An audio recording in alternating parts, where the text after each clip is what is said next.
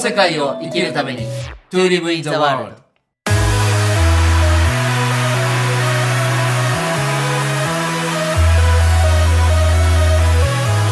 大ちゃんこんにちは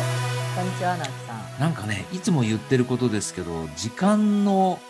過ぎる感覚がすごく早くなってるっていう話はねよくはい大ちゃんともするんですけど、この2021年ももうあっという間に上半期が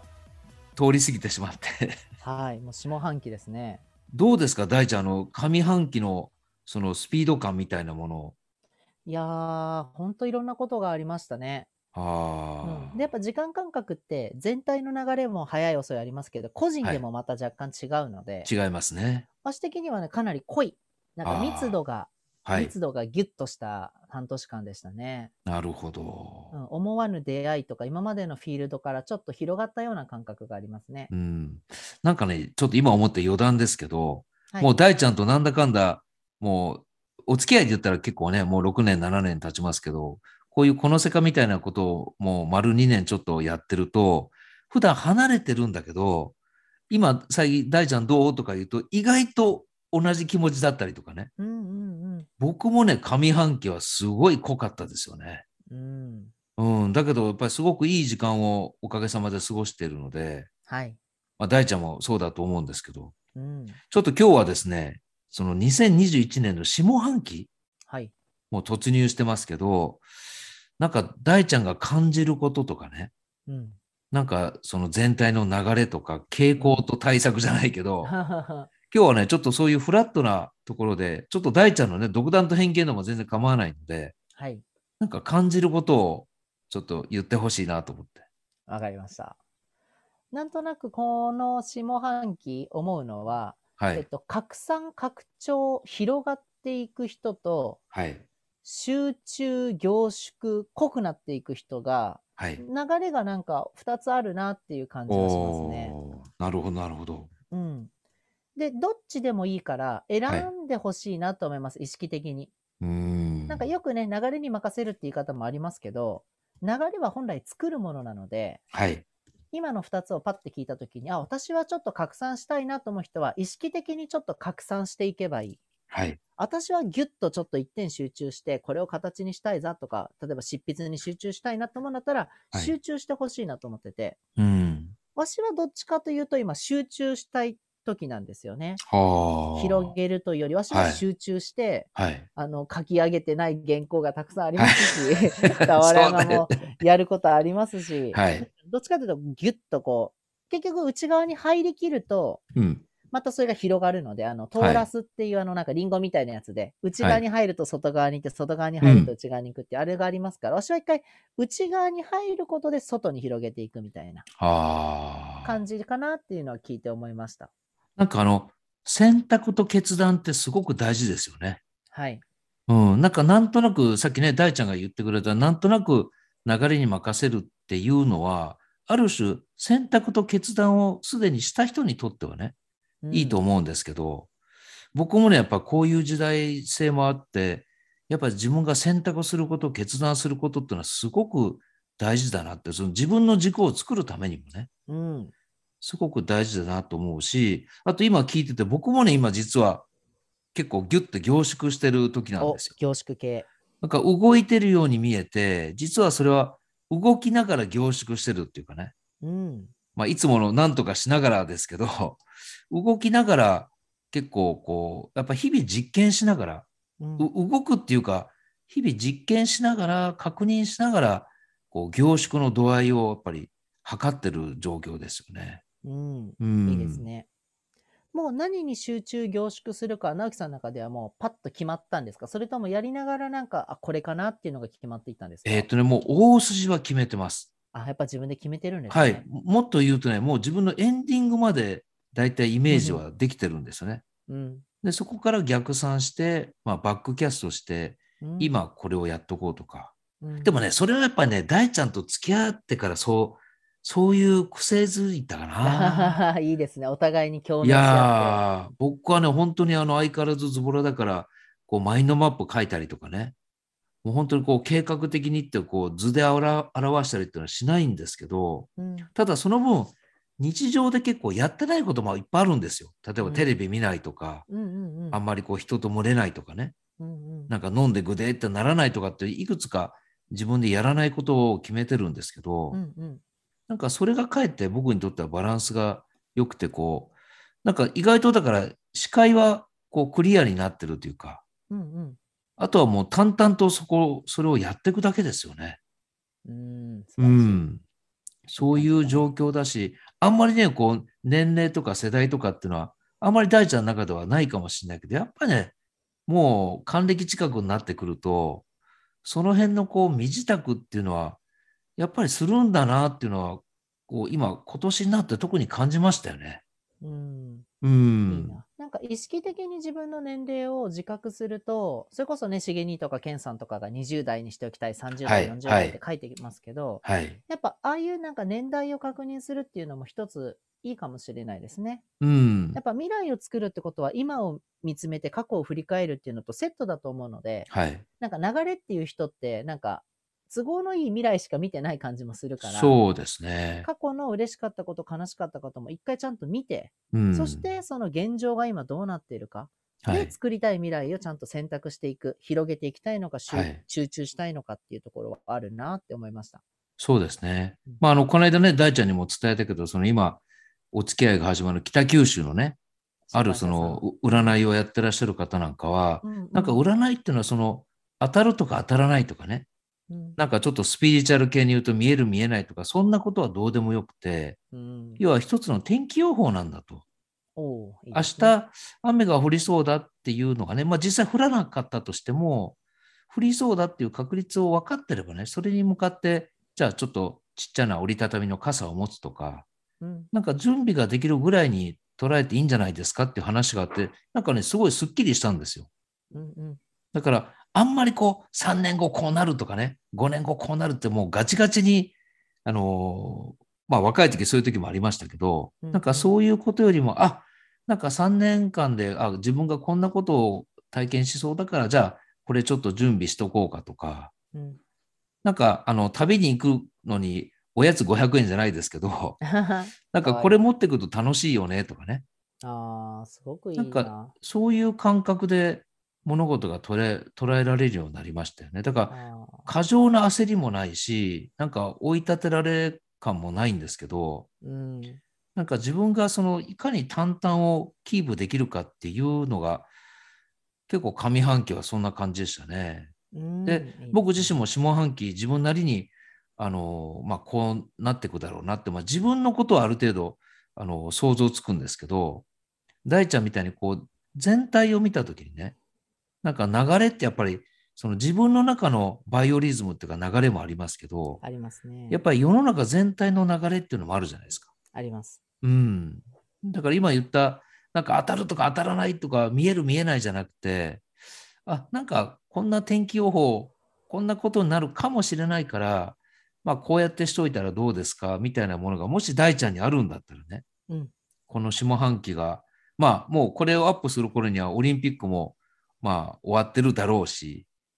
まあ一段落してると思うんですけど、まあこっから年末に向けて、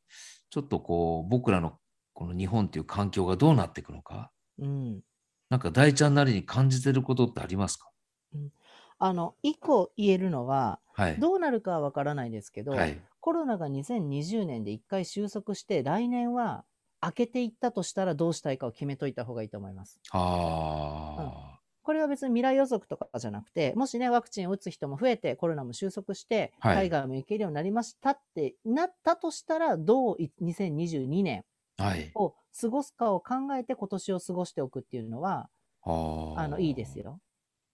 大ちゃんなんかある私はもう海外に行きます。あ、本当にイタリアに早く行きたい。あそうなんだ。私の中ではイタリアとあとドイツ、オランダ、この辺りはもう来年行くぞって決めてるので、へえ、それはなんか理由を聞いていいのかなあまあイタリアはね、毎年行きは行いってはたいのが行けなくなったからってそいううとですこねろで、オランダに関してはね、なんか私オランダが来る感じがしてて、これから。へえ、なんだろなんででしょうかね。で、ドイツは個人的に好きなので行ってみたいっていうだけで、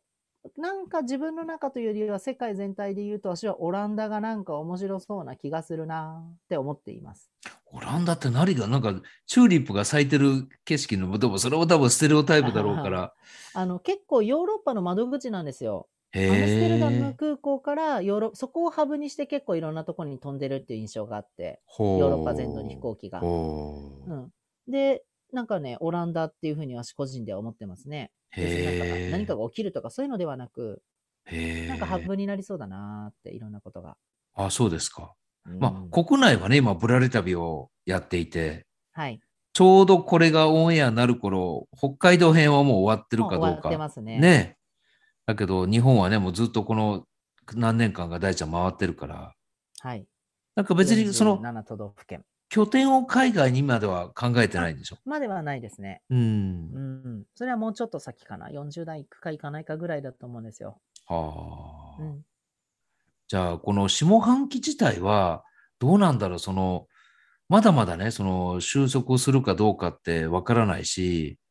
まあ、そのワクチン、ワクチン自体もね、その2回だったのが3回にっていう話も今出てるんで、うんうん。なんとも言えないんだけど、コロナに関しては大ちゃんはなんか、これこれも個人的な見解で構わないけど、年内収束っていう感じで私は考えてますね。へえ、 2021年のうちに一旦、まあ年内には一旦落ち着くでしょうっていう。なるほど、なるほど。はい。あー落ち着くのレベルがどのレベルかはわからないですけど、まあ来年からうはん全然海外行けると思いますし、ああ、そうですか。うん、今もあのヨーロッパとかでも国によっては全は然行くのは PCR も必ワクチンも必要なくて飛べちゃうんですよ。もうイギリスなんかもね、もう全面的に解除そうです。した、しましたよね、確かやっねぱ。もうね、もう来年は大丈夫だって思ってるので、だから来あー年もしそういうのが、コロナが明けて、じゃあ来年飲食店出そうなのか、来年海外行こうなのか、来年またなんか全国行き歩こうなのか、何でもいいので、はい来年を見据えて拡散しといた方がいいのか、集中しといた方がいいのか。例えば私で言うと、本当は本を今のうちに書き上げて、うんはい。来年の1月とか2月とか春に出して、はい。で、全国また講演会とか回れるんだったら、今書いとかないと、うわ、回れる、よし、本書こうじゃ間に合わないので、そうですね。はい。だからタイミングもちょっと見るといいと思いますね。うああ。んあと、コロナ関係以外って、どう だから、まあ、大ちゃんの個人的な計画になっちゃうけど、はい下半期はどういう活動をしようとか決めてるんですかうちは今、俵山ビレッジの2棟目が、シェアキッチン、コワーキングスペース、物販、はいはい民泊、マッサージサロンが併用した総合案内所みたいなのを作るので、へえ。それが実際にもうビレッジの中にできます。それはあれですよね。前から言ってた、もう一棟、そうです、2棟目の物件です。二棟目の物件ですよね。はい。はあ。それがもう確実に年内にはオープンさせるぞとう、へえ。いうのが決まってるの。それができるとまた俵山の流れも、自分たちの流れも変わるだろうなって。そうですよね。はい。いや、2度目をね、そういう使い方するってことは、結構その地元の人とももっと絡んでくるそうです。イメージなんですけど、そうです。実際もうやりとり作もって。ますね。はあ、うんそう、そこはね、ちょっとこう、脱線話になっちゃうけど、はい。悩ましいところで、その、まあ僕もあの、今、風の街をやっててね、はい。まあ結構地方の人たちともこう話をする機会が増えてきたんですけど、もともとあの、そこで生まれて住んでてっていう、まあこう、どっちかというと大ちゃんタイプで、はい。あの、山口県出身ですっていう人だとこう、風通しがいい場合と、はい。全く I ターンとして入ってきてね、特にその場所でビジネスをすると、なんかいろいろこう、ご苦労する方もたまに聞くんですけど、はい。なんかそれって、ほれ、その人がやろうとしてること云々よりも、なんか全くその土地の人間かどうかとかね、うんうんなんかどうにもならないような理由がまだまだ日本全国的にあるんですよ。ありますね。うん、こんだけ人が減ってきて、もう死活問題になってきてね、うんうんその町とか村が存続できるかどうかっていう瀬戸際まで来てるのに、うんまだそういう問題でね、結局、えー残念ながら撤退したっていう話も聞いたし、この間。うんうんうんもったいないなと思ってね、どうやってそこで解消するのかって、逆にもう本当に3、40代の若い世代はもう全く問題ないんですけど、うんやっぱり70とか80ぐらいの方々になると、やっぱりこう、許せないっていうような気持ちがね、なんか外から来たものに好きにさせないみたいな、あるんだけど、どう、どうなんだろうね、そういうのってね。あの、絶対その土地でやりたいんだったら、まずは郷に入っては郷に従えはたいと思いますよ。もうはい絶対この土地が好きなんだと。うん。だからこの人たちも含めてこの土地なんだって思えるんだったら、そのまま土地に入ったらいいと思います。はい。で、あの、俵山に関しては、やっぱり湯町、はそい。の、当時の文化が残ってたので、外から来る人たちに対して寛大なんですよ。ああ、いいですね。だから、別にわしが山口県出身だからとか関係なくて、はい。うん、その、と湯町という町の特性が、やっぱり、このわしらをウェルカムしてくれたっていうのは大きいですし、やっぱなりるほど地元のキーパーソンとつながるって、これはもう絶対いると思います。絶対そうですよね。絶対、なんか他が反対しても、この人が一人応援してくれて、その人がある程度力を持ってくれてるかどうかは、めちゃくちゃ大きくて、うちは、その俵山に藤永さんっていうキはいーパーソンがいらっしゃったので、入れた。うん。そういう、うん。入った後のは分い。かりやすさってすごい大事にしてほしいなと思います。入った後の分かりやす さ。そう何しよるんかねって言われた時に、いや、風の街っていうのをやろうとしてって言ったら、はあって言われるので、 そごうだ飯よね。屋さんですとか、そうだよ本ね。屋さんですとか、はい。はい。分かりやすいものを準備するっていうのはわしらも課題でした。だからシェアハウスやってますって言うと、なんでこんなところではあ、シェアハウスなんじゃみたいな。まあいい子た確ちかだけにど、確かに。うん何者って言われるのが、はい。今ご飯屋さんを作るのはそういう理由で、はい。ご飯食べれるとこ作るんですよって。なるほど。分かりやすいですよね。そうです。あうん。あ。なんかやっぱ地元のキーパーソンとつながっていくっていうのはすごい大事かなと思いますね。ちょっとまあうん余談ですけども、いやいやいや。今後そういう本当地方移住とか考える人も出てくると思うんですよ。東京でこのまま生きていくのか、はい。ハイブリッドなのか完全移住なのかも含めて、やっぱ選択肢はたくさん持っといてほしいので、そうですね。うん、いや、そこはね、本当にあの、この下半期だけのことじゃなくてね、なんか長い目で見て、こう、大ちゃんともね、こう、この世界でも、まあ今までも話してきたし、これからも話していきたいんですけど、はいやっぱこう、大事な抑えどころってあると思うんですよね。うんうん、特にやっぱり起業するとか、まあ僕らみたいなこう村とか町を作るとかね、なんかみんなが集まるまあサロンでもコミュニティでもいいんですけど、なんかそういうことでこう外しちゃいけないようなことってすごくあのあると思うんですよ。そうですね。うん、そういうのはこう上半期予想とかじゃなく、まあ定期的にね、この世界でもやっていきたいんですけど、 うん、わかりました。まあとにかくあの、あっという間に多分年末になると思うので、ははは まいたやー、今年の後半はわしはね、本当にやった人やらない人の差はでかくなると思うの大で、きいよね。俺もやりね、ましょそうねれはすっごいね、感じますね。 2021。いだからそれがあの、2021年に結果が出なくても、や、全然いい、全う然いい。ん今、年やっぱりそじゃなのくていい準備っていうのでもいいからね、うんやっぱりどれだけ動い、てあの仕込めるかっていうのはね、大事ですよね。全然来年以降うん。またあの、これをね、また聞き返して、こう年末は年末で1年振り返ってのをいつもね、やってますけど、うん、はい。ちょっとお二人ともあの楽しみながら全力で、たまには休んで、い やりました。